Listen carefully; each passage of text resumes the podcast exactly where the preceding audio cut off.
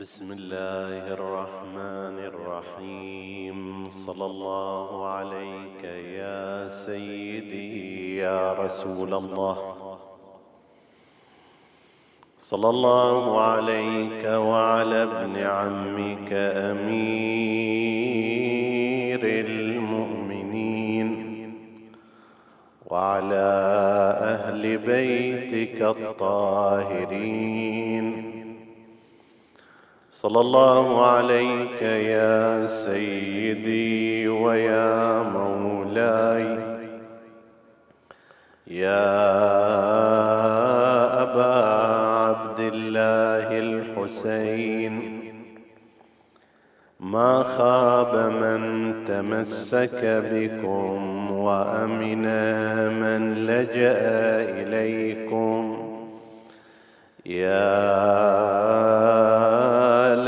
ليتنا كنا معكم فنفوز فوزا عظيما. لله مطروح حوت منه الثرى نفس العلا والسؤدد المعقودا ومبدد الأوصال ألزم حزنه. شمل الكمال فلازم التبديدا ومجرح ما غيرت منه القنا حسنا. ولا أخلقن منه جديدا. تحمي أشعته العيون فكلما حاولنا نهجا خلنه مسدودا. وتظله شجر القنا حتى أبت. إرسال هاجرة إليه بريدا. وثواكل بالنوح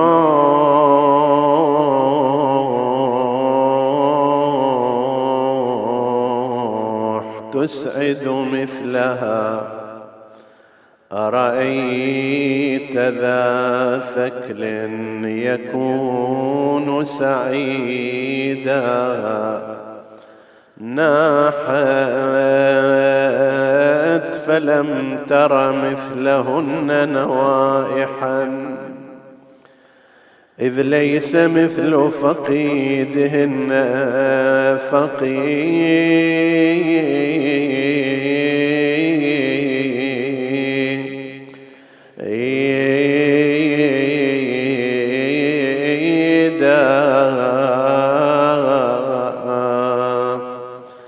عبراتها تسقي الثرى لو لم تكن. زفراتها تدع الرياض هم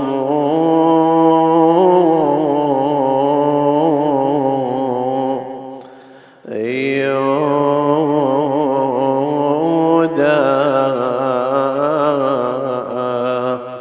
وغدا يا يد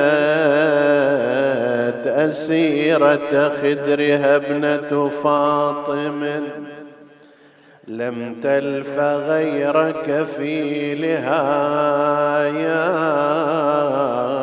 مصفودا. آية فقطعت القلوب بشجوها. لكن ما انتظم البيان فريدا إنسان عيني يا حسين وخي يا أملي وعقد جماني المنظور. ما لي دعوتك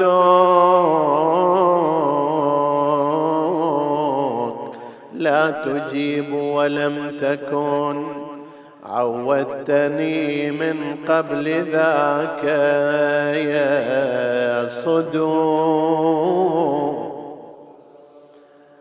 لكنما الأمر لله لا حول ولا قوة إلا بالله العلي العظيم. إنا لله وإنا إليه راجعون. وسيعلم الذين ظلموا أي منقلب ينقلبون. عطروا مجالسكم بذكر محمد وآل محمد. اللهم صل على اللهم صل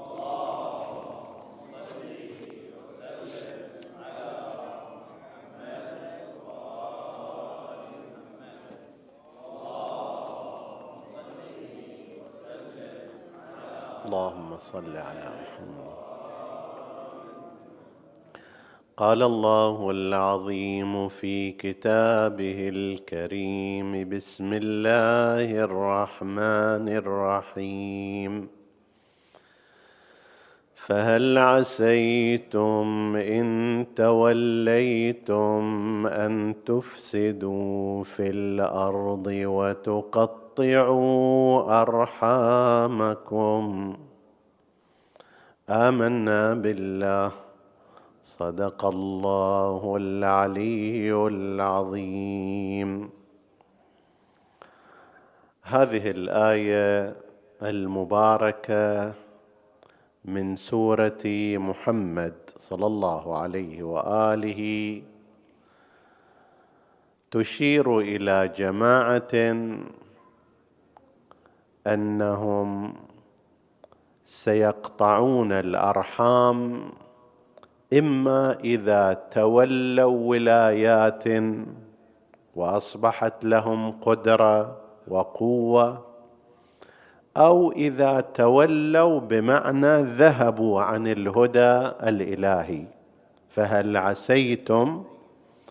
إن توليتم إما بمعنى حصلت لكم ولاية. حصل لكم قدرة وسلطة لأن الإنسان الذي لا يملك السلطة يصعب عليه تقطيع الأرحام بشكل واسع. يقتل يضرب يجلد عنئذ يعاقب. أما إذا كان صاحب سلطة وصاحب قوة فبإمكانه أن يصنع ذلك.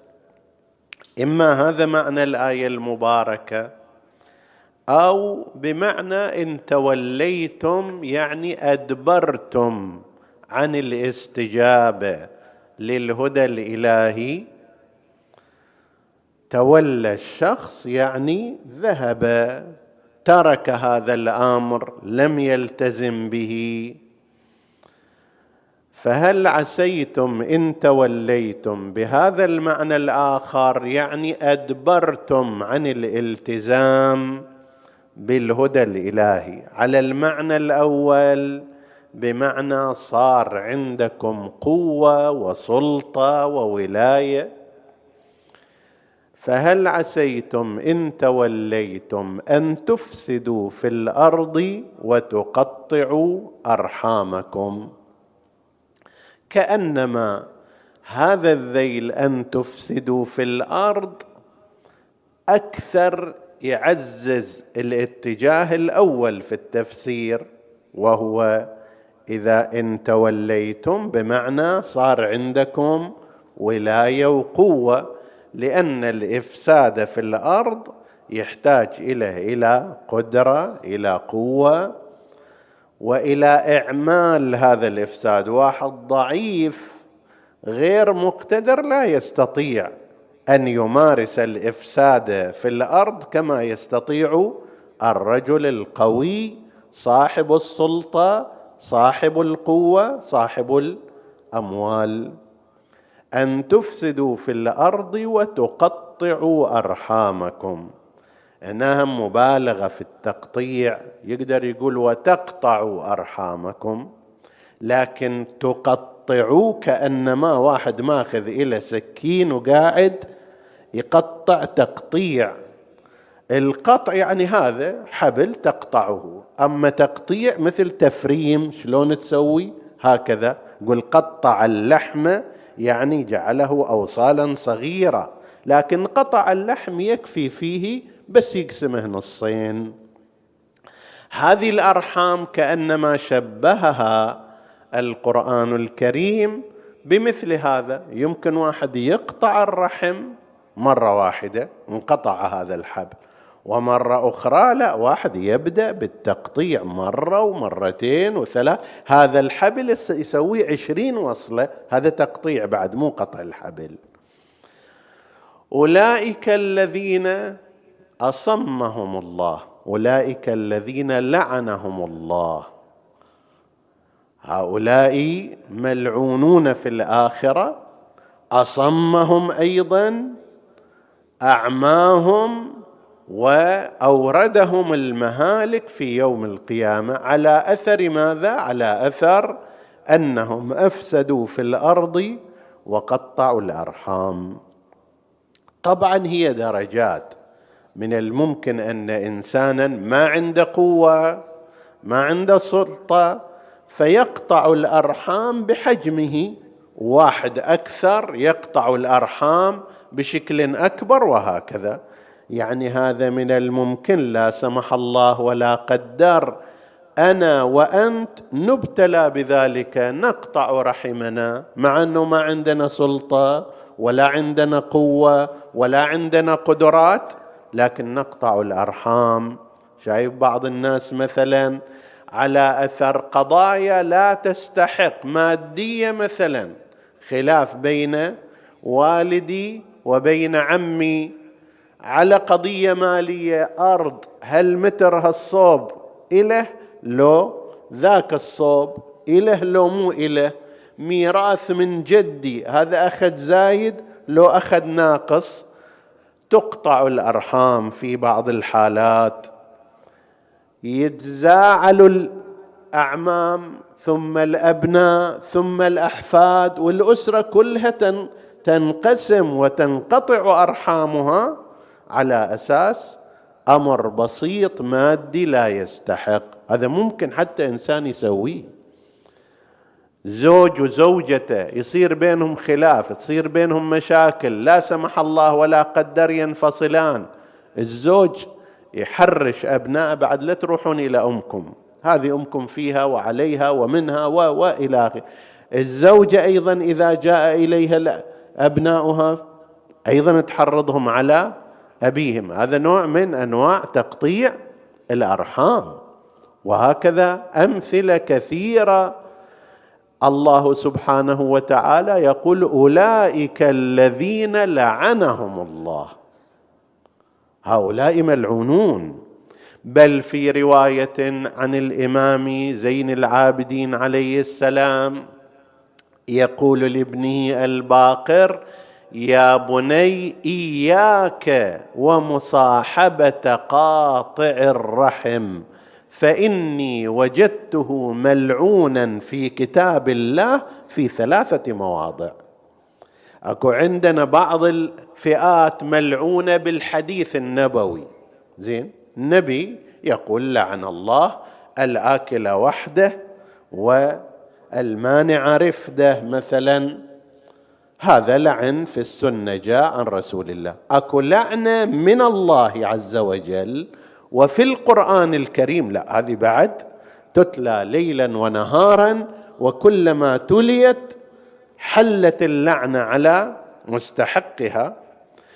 الإمام زين العابدين عليه السلام يقول لابنه الباقر دير بالك لا تصاحب قاطع رحم. لأنه هذا مو بس ملعون وإنما ملعون في القرآن ومو مرة واحدة وإنما ملعون ثلاث مرات. فلا يؤمن بعد ذلك إذا كان ملعونا أن تحل عليه اللعنة وعندما تحل اللعنة على شخص ما يستثنى فيها المرافق ماله. نفترض صار العذاب صارت صاعقة حلت به نقمة الله عز وجل النقبة لما تنزل تنزل على هذا ومن يكون إلى جانبه. فلا تصاحبه. وهذا فيه موعظة لترك هذه الفئات. هذا الكلام يجرنا إلى الحديث عن أحد قتلة الإمام الحسين عليه السلام مع أنه كان رحما له وهو عمر بن سعد بن أبي وقاص الزهري. عمر بن سعد كانت ولادته ثلاثة وعشرين هجرية على الرأي الصحيح. ومعنى ذلك أنه أصغر سنا من الإمام الحسين عليه السلام بقريب من عشرين سنة. وذكرت في ليلة مضت وأعيدها هذه الليلة. إحنا عندما نركز على مواليد هؤلاء وأعمارهم مو لأنها مصدر بركة لا وإنما حتى نشوف أن هذه الفئة التي هي من حيث العمر ما اكتملت حكمتها وما عجنتها التجارب. مجموعة من الشباب الغر وأمثالهم ارتكبوا جريمة بهذا الحجم. ذاك اللعين ابن زياد سنة ثلاثة وثلاثين مولود. هذا اللعين يزيد سنة ستة وعشرين مولود. هذا عمر بن سعد سنة ثلاثة وعشرين. كلهم أصغر سنا من الإمام الحسين عليه السلام بما فوق العشرين سنة ذاك خوب أصغر منه بثلاثين سنة فانظر كيف يحتكم صغير السن والعقل في مثل الإمام الحسين عليه السلام ويجري عليه حكمه. هذا الرجل ولد لأبيه سعد ابن أبي وقاص. أكو هناك كلام تشكيك في نسبة بني زهرة لقريش.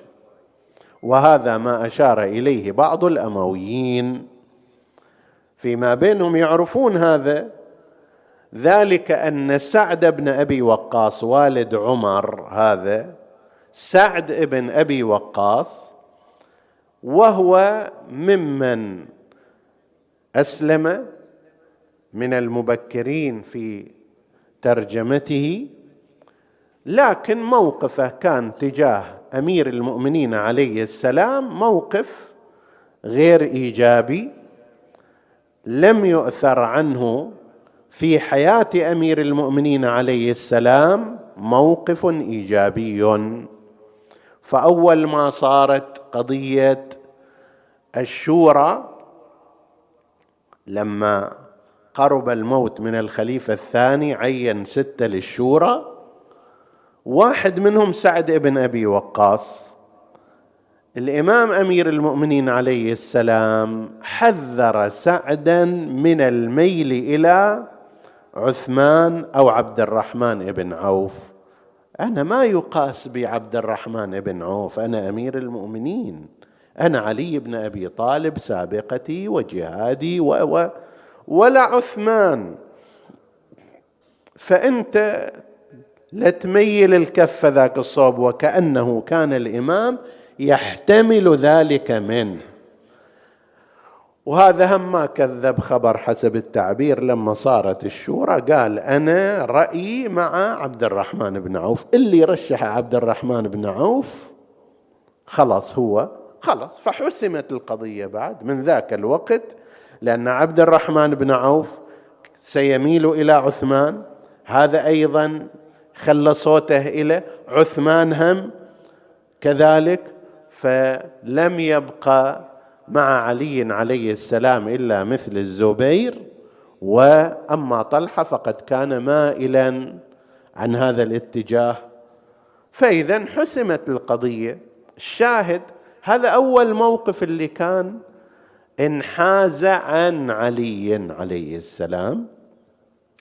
وأيضا فوق ذلك لم يبايع عندما جاءت الخلافة لأمير المؤمنين عليه السلام لم يبايع مع الناس. مرة يتعلل يقول أنا آخر الناس خلوني التوش حسب التعبير.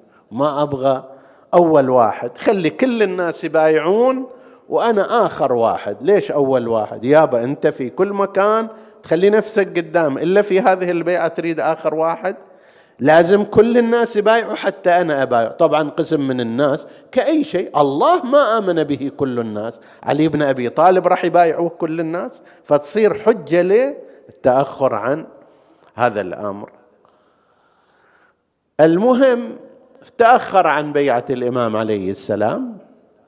بعضهم يقول ما بايع إلى الأخير بعضهم يقول لا بايع على مضض. لم يخرج في أي معركة من معارك الإمام أمير المؤمنين عليه السلام اللي خرج فيها.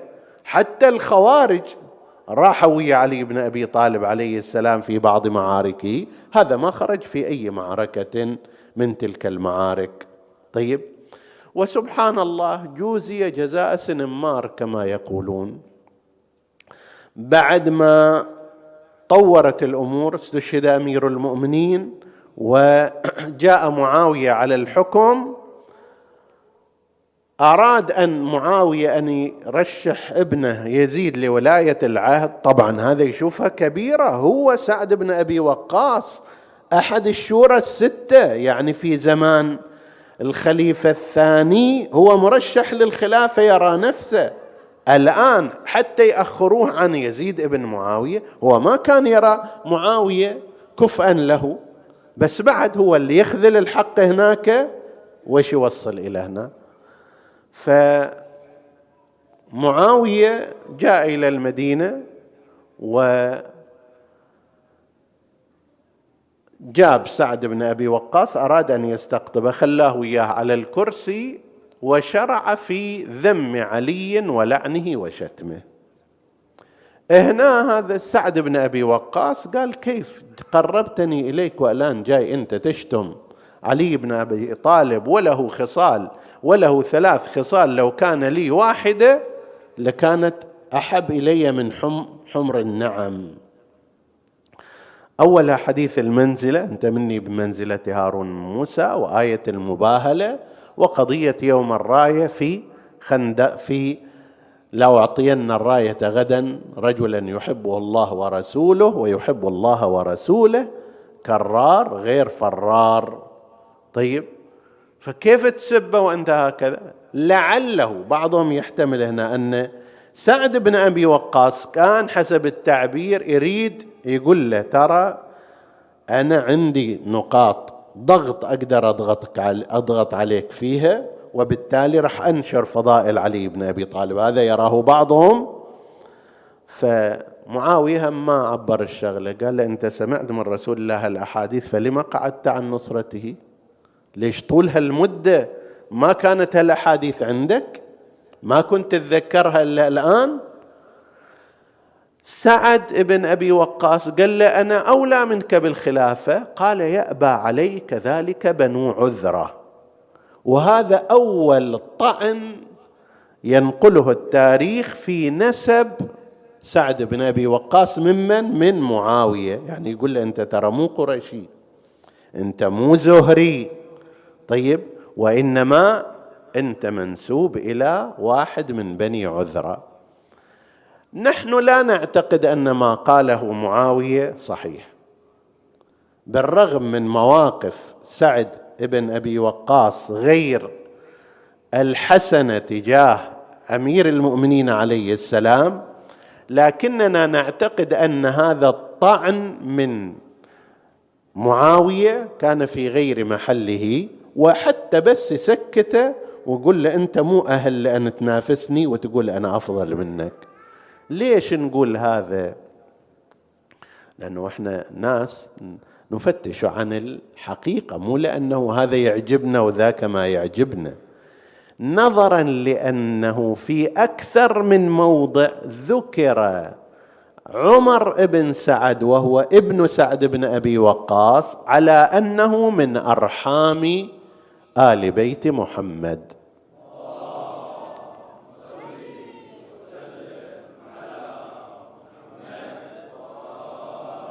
وإذا من الأرحام ما يصير بعد هذا بنو عذرة؟ مثلا عندنا في الروايات اولا مسلم ابن عقيل عندما صارت قضيته في الكوفة وسنأتي عليها فيما بعد بنحو آخر قال له ترى ما في عندي رحم هنا بعدما أخذ اسيرا إلى ابن زياد وقد شتر وجهه بالسيف وأخذ مقيدا. شاف الحاضر رأى الحاضرين فرأى عمر بن سعد قال لإنه لم ليس هنا من قريش ومن رحم عندي إلا أنت. فأنا أقول لك عندي كلمة وياك. عمر بن سعد ما استجاب في البداية خايف من عبيد الله بن زياد لأن قاعدين في قصرة فعبيد الله بن زياد قال له قوم شوف شو يريد من عندك؟ فجاء إليه وقال له مسلم بن عقيل أنا علي دين. شوف يعني شوف الصفاء عند أهل البيت. هذا أمير ومع ذلك يبقى في الكوفة مدة شهرين بدل ما يجمع الأموال بدل ما يأخذ الذهب وكذا وبيت المال تحت يده والناس أيضا سلموا إليه كل شيء. يقول أنا علي دين خمسمائة أو ستمائة درهم. هذا سيفي وذاك درعي. أخذ وبيعه وسدد الدين. واحد. واثنين استوهب جنازتي بعد القتل حتى تدفن. عمر بن سعد أيضا ما سوى يعني لم لم يذكر التاريخ أنه فعل ايا من الأمرين لا الأول ولا الثاني. سعد بن أبي وقاص زهري. عمر بن سعد زهري. حتى لا أروح لك في نسب قريش وهذول إلى من ينتمون وبنو هاشم إلى من ينتمون. أختصر لك المسألة آمنة بنت وهب أم النبي محمد.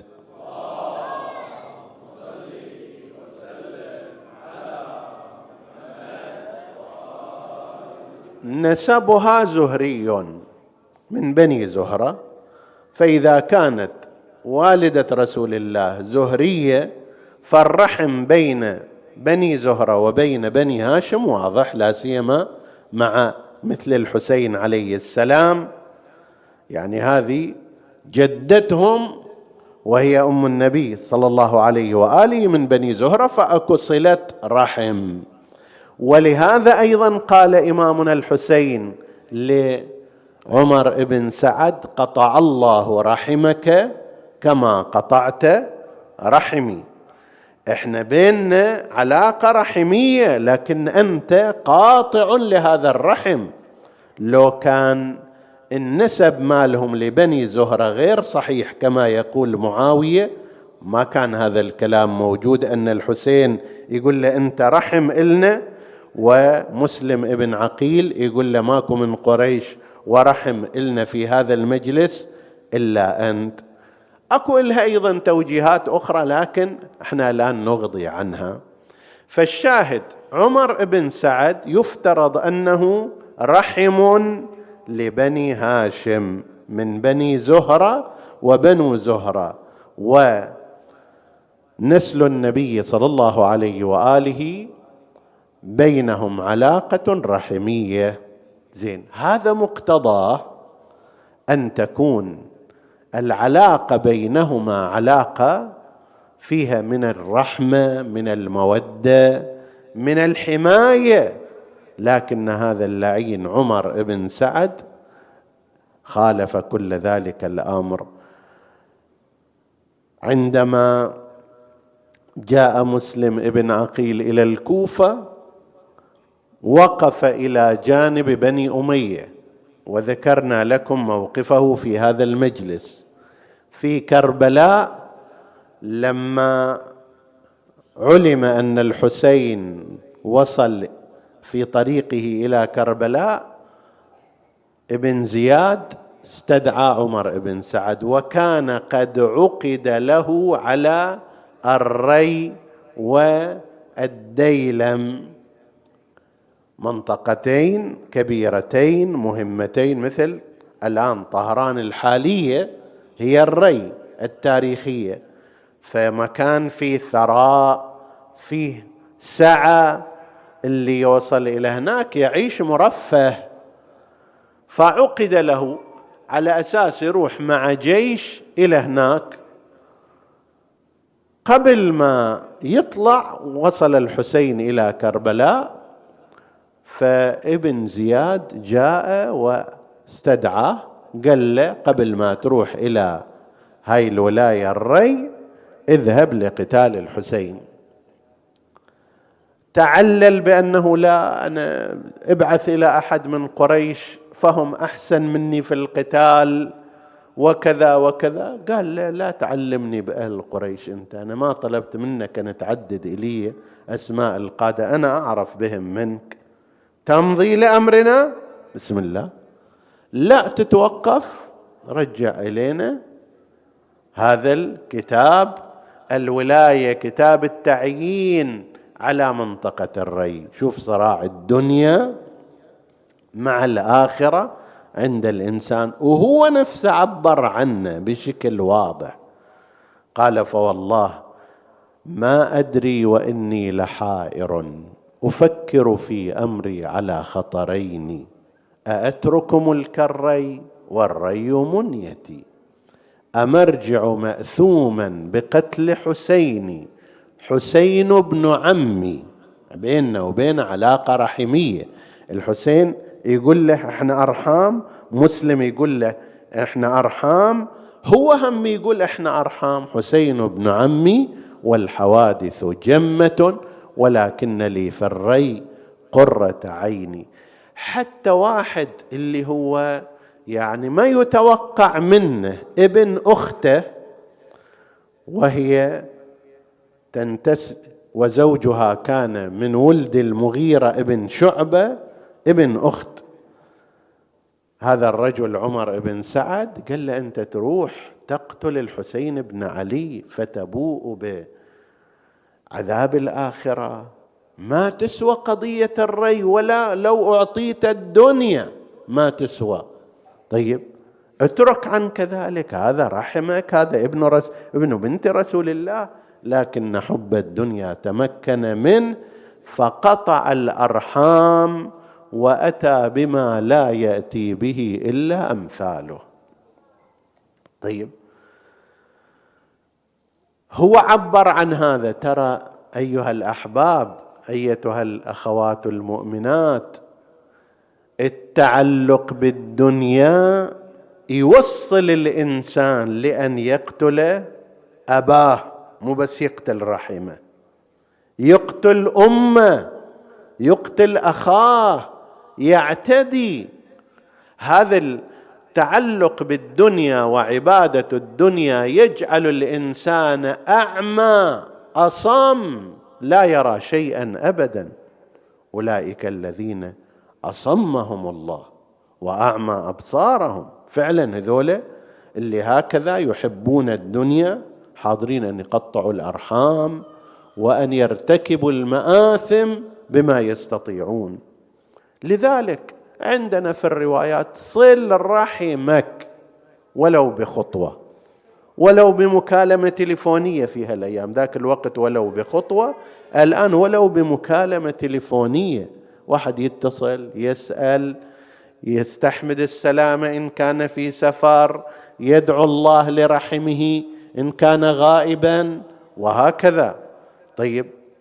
وحذار حذار أن يقطع الإنسان رحمه لأي سبب من الأسباب. حتى لاحظوا حتى إذا كان مشركين وحتى إذا كانا عاصيين. يقول القرآن الكريم مع أنه الموقف الطبيعي تجاه العصاة تجاه الكفار تجاه الجاحدين الهجران. زين؟ لكن هنا القرآن يقول وإن جاهداك في حق الوالدين وإن جاهداك على أن تشرك بي ما ليس لك به علم فلا تطعهما. لا تروح وياهم في الانحراف في الكفر في الضلال ولكن شنو؟ وصاحبهما في الدنيا معروفه لا تقطع علاقاتك بهم. أخاك أختك عمك خالك أبناء عمومتك أبناء خؤولتك. هؤلاء ينبغي أن يبقى الإنسان على تواصل معهم حتى لو كانت هناك مشاكل وأحقاد عند الآباء. لا ينبغي ذلك. فكيف إذا كانت الأمور أهون كما هو الحال في قضايا؟ مادية. الآن عندنا وذكرت هذا في بعض الأماكن عندنا مشاكل في الأسرة الواحدة. أسرة واحدة إخوة أشقاء أكثر من إخوة بعد. أما إذا كانوا غير أشقاء فالأمر كثير. أشقاء من أم وأب واحد على أثر أنه أنت أخذت شيء أزيد أو أخذت شيء أقل. أنت أيام اللي كان والدنا على قيد الحياة خليته يسجل أشياء باسمك.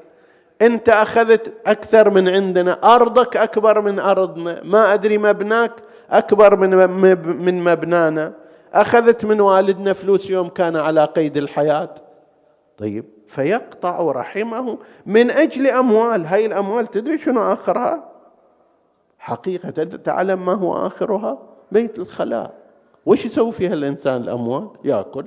ويشرب ويلبس ويتزوج وأمثال ذلك. وهذه كلها مصيرها الأكل يذهب إلى بيت الخلاء والنكاح وما شابه ذلك أيضا يذهب هكذا تغتسل بعده وينتهي الأمر.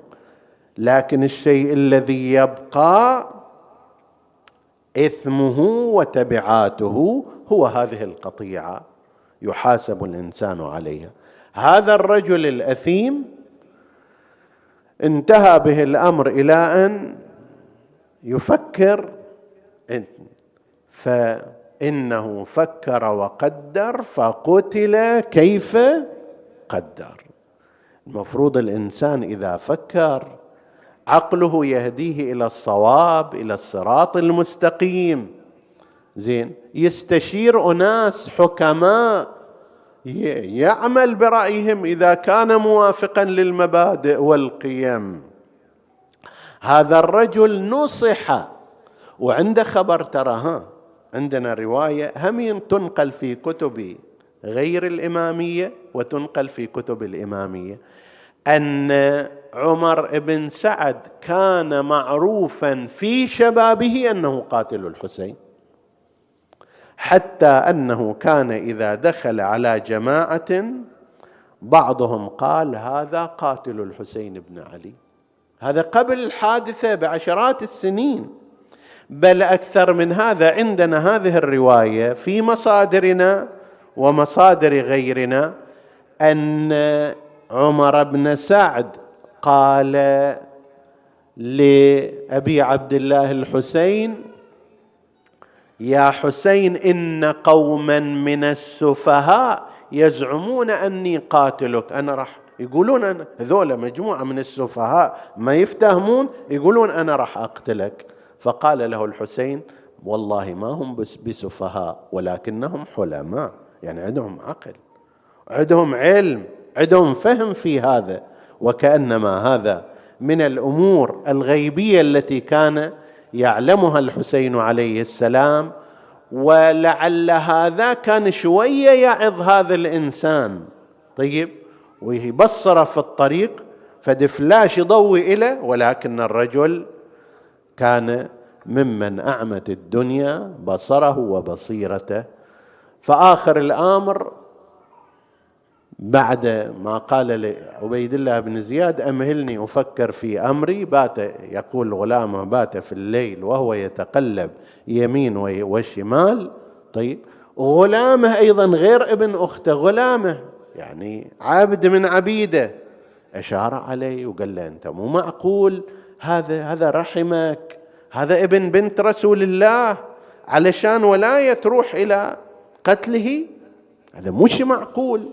طيب لكن الشيطان قد استحوذ عليه والدنيا قد أعمت عينيه فالصباح ذهب إلى ابن زياد وقال له أنا أمضي إلى كربلاء فنصبه على ذلك الجيش وقال له إذا خلصت من هذا الحسين ذاك الوقت تتوجه إلى الري. خسر الدنيا والآخرة. لا حصل الري. ما حصل الري. لم يتولى عليها ولا ساعة زمان. ساعة زمان. ما راح خلاص انتهى أمره. بعد الكوفة هذول النساء نساء همدان جزاهن الله خير الجزاء سووا مأتم مستمر على باب بيت عمر بن سعد. كل يوم قراية على باب بيت عمر بن سعد ونياحة على الحسين عليه السلام. حتى صار لا يبات في بيته. صار يبات في قصر الإمارة. ما يقدر يبات في بيته. هم خوفا من الانتقام. وأيضا كان الأمر بالنسبة له يشكل إزعاج. كل واحد يمرش عندكم هذا قاتل الحسين ابن علي بن أبي طالب. فما حصل الدنيا. ما حصل ما وعد به من الدنيا. بل ما حصل بقاء. قتل في سنة ستة وستين هجرية يعني بعد سبع سنوات من استشهاد الإمام الحسين عليه السلام. بقي في الكوفة خائف وجل ما حصل الري ما حصل شيء ينفعه دنيا. وآخر الأمر قتل هو وولده الذي سمي واسمه حفص. زين؟ في هالفترة مرة يصير مع ابن الزبير مرة يصير مع معاوية مع بني أمية حاول مرة ثالثة أن يصير مع المختار. والمختار كان ذكيا يعرف قتلة الحسين. إن شاء الله يصير عندنا بحث في إحدى الليالي أنه من خلال تتبع قتل المختار لأشخاص نحن نعرف من قتل الحسين. لأن ذولا قدامهم كانوا شهود عيان يتصيدوهم واحد واحد فإذا أحمق إجا في آخر الزمان وقال الشيعة قتلوا الحسين يقول له تعال شوف من قتلهم المختار في زمانه هو هذول قتلت يمكن يكون مشتبه في واحد واثنين وثلاثة ما نعفي ذلك. ولكن الذين تتبعهم من؟ إن شاء الله يصير عندنا حديث في هذا الاتجاه. فواحد من هؤلاء عمر بن سعد لما نهض المختار الثقفي حاول أن يلتحق بمصعب بن الزبير. طيب فكر أنه إذا أروح إلى مصعب بن الزبير وأنا كنت مع بني أمية يعاقبوني على ذلك. حاول أن يروح إلى بني أمية ما قدر يطلع. ضيق المختار الثقفي الدائرة على كل الذين قتلوا الحسين وحصرهم في الكوفة. وكان منهم عمر بن سعد. عمر بن سعد الان صار في الكوفة ما يقدر يطلع. المراقبة شديدة شرطة المختار شرطة كفوءة في معرفة هؤلاء. فجاء إلى المختار بوساطة أيضا بوساطة ابن أخت أمير المؤمنين عليه السلام ابن هبيرة المخزومي. وكان المختار يعزه لمقامه من أمير المؤمنين. عمر بن سعد جابه وجلس وياه وطلب منه أمان. المختار هم ذكي وكأن لسان حاله أنت اللي قتلت. وحقيقة يعني ما كان مضطرا إلى ذلك. حتى أفعاله أول من رمى بسهم هو عمر بن سعد. ما حد رمى قبله. وقال اشهدوا لي عند الأمير أني أول من رمى بس. أول من أحرق السرادق هو عمر ابن سعد. قال آتيني بقبس وهو بنفسه أشعل النيران. طيب هذا مو فعل واحد اللي مكره أو ما يريد أو ما شابه ذلك. لا هذا فعل من استولى عليه الشيطان والدنيا لأجل أن ينال تلك الجوائز البائسة.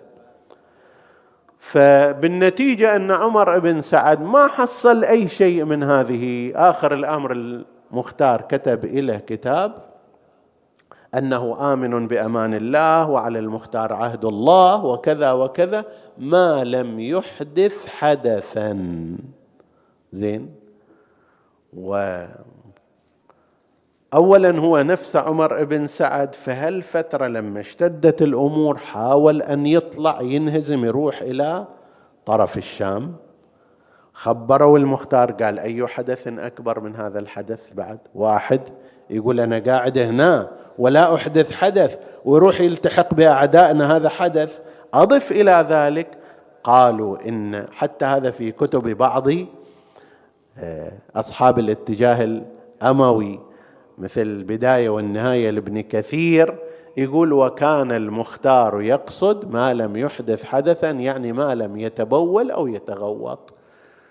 يحدث حدث بالمعنى الفقهي طبعا من الصباح إلى المساء إلى يوم ثاني أكيد أحدث حدثا.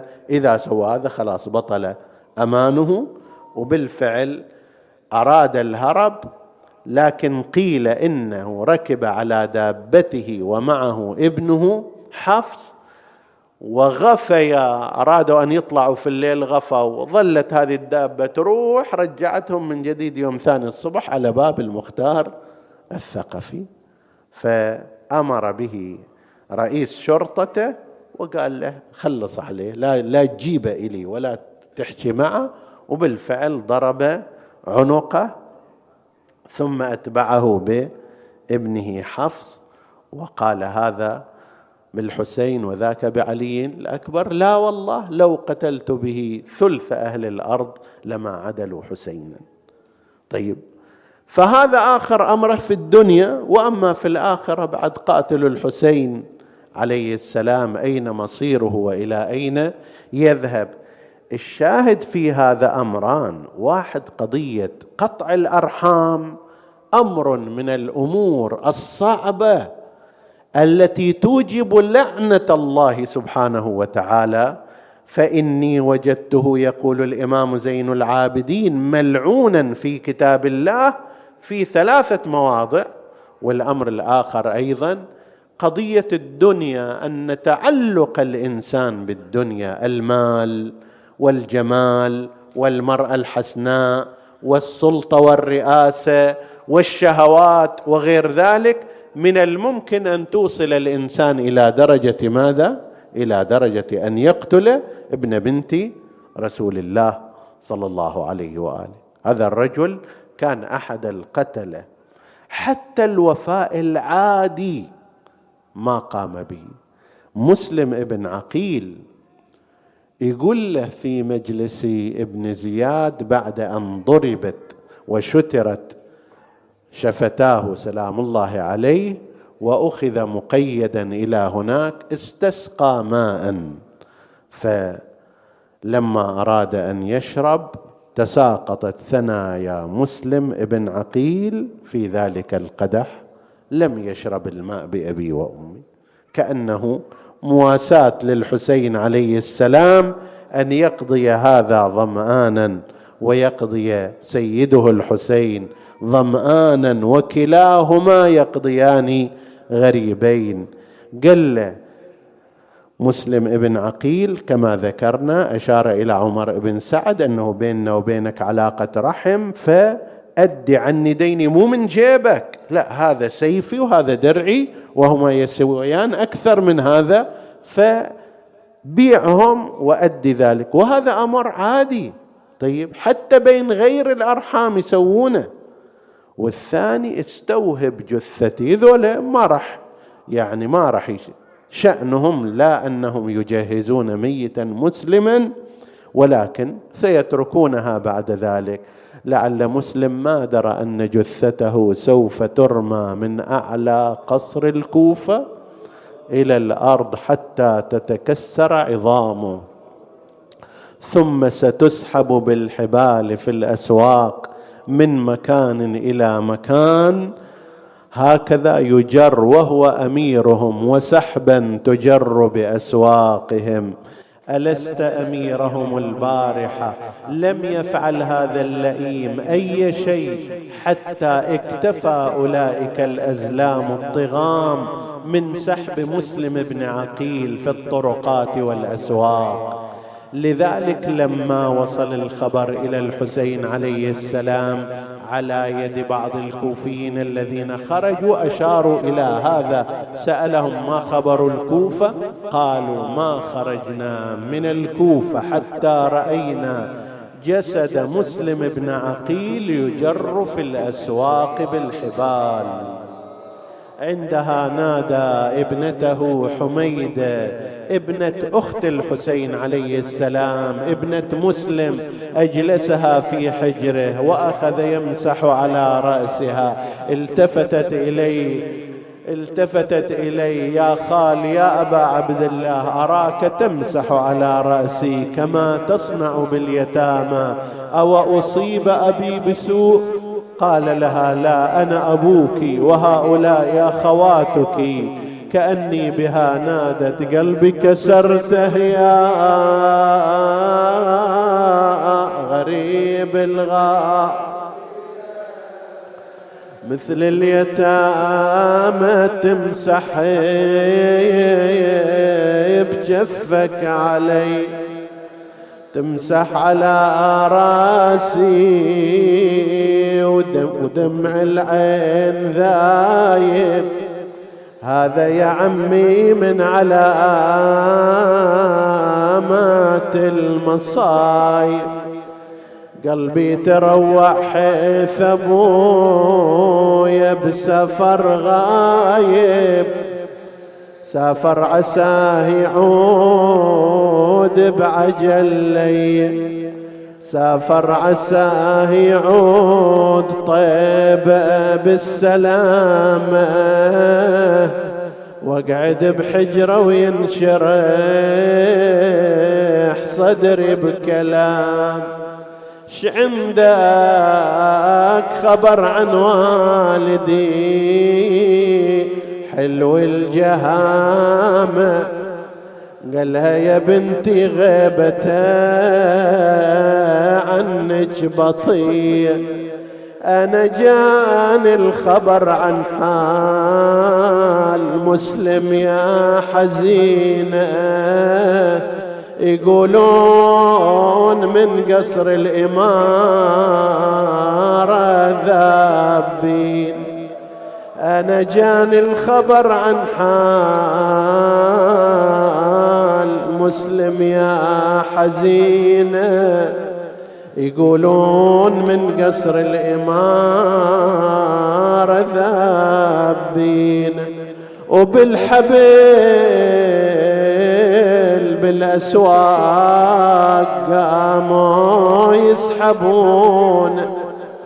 راس المشكر راح للطاغي هدي. لئن تقضي نحبا فكم في زرود عليك العشية من نائحة. نسألك اللهم وندعوك باسمك العظيم الأعظم الأعز الأجل الأكرم يا الله. اغفر لنا ذنوبنا كفر عنا سيئاتنا آمنا في أوطاننا. لا تسلط علينا من لا يخافك ولا يرحمنا. ولا تفرق بيننا وبين محمد وآله طرفة عين. احفظ اللهم إخواني السامعين فردا فردا واقض حوائجهم. اشف اللهم مرضاهم لا سيما المرضى المنظورين. ومن أوصانا بالدعاء. واقض اللهم حاجات المحتاجين يا رب العالمين. إلى أرواح موتى المؤسسين والسامعين. نهدي ثواب الفاتحة تسبقها الصلوات.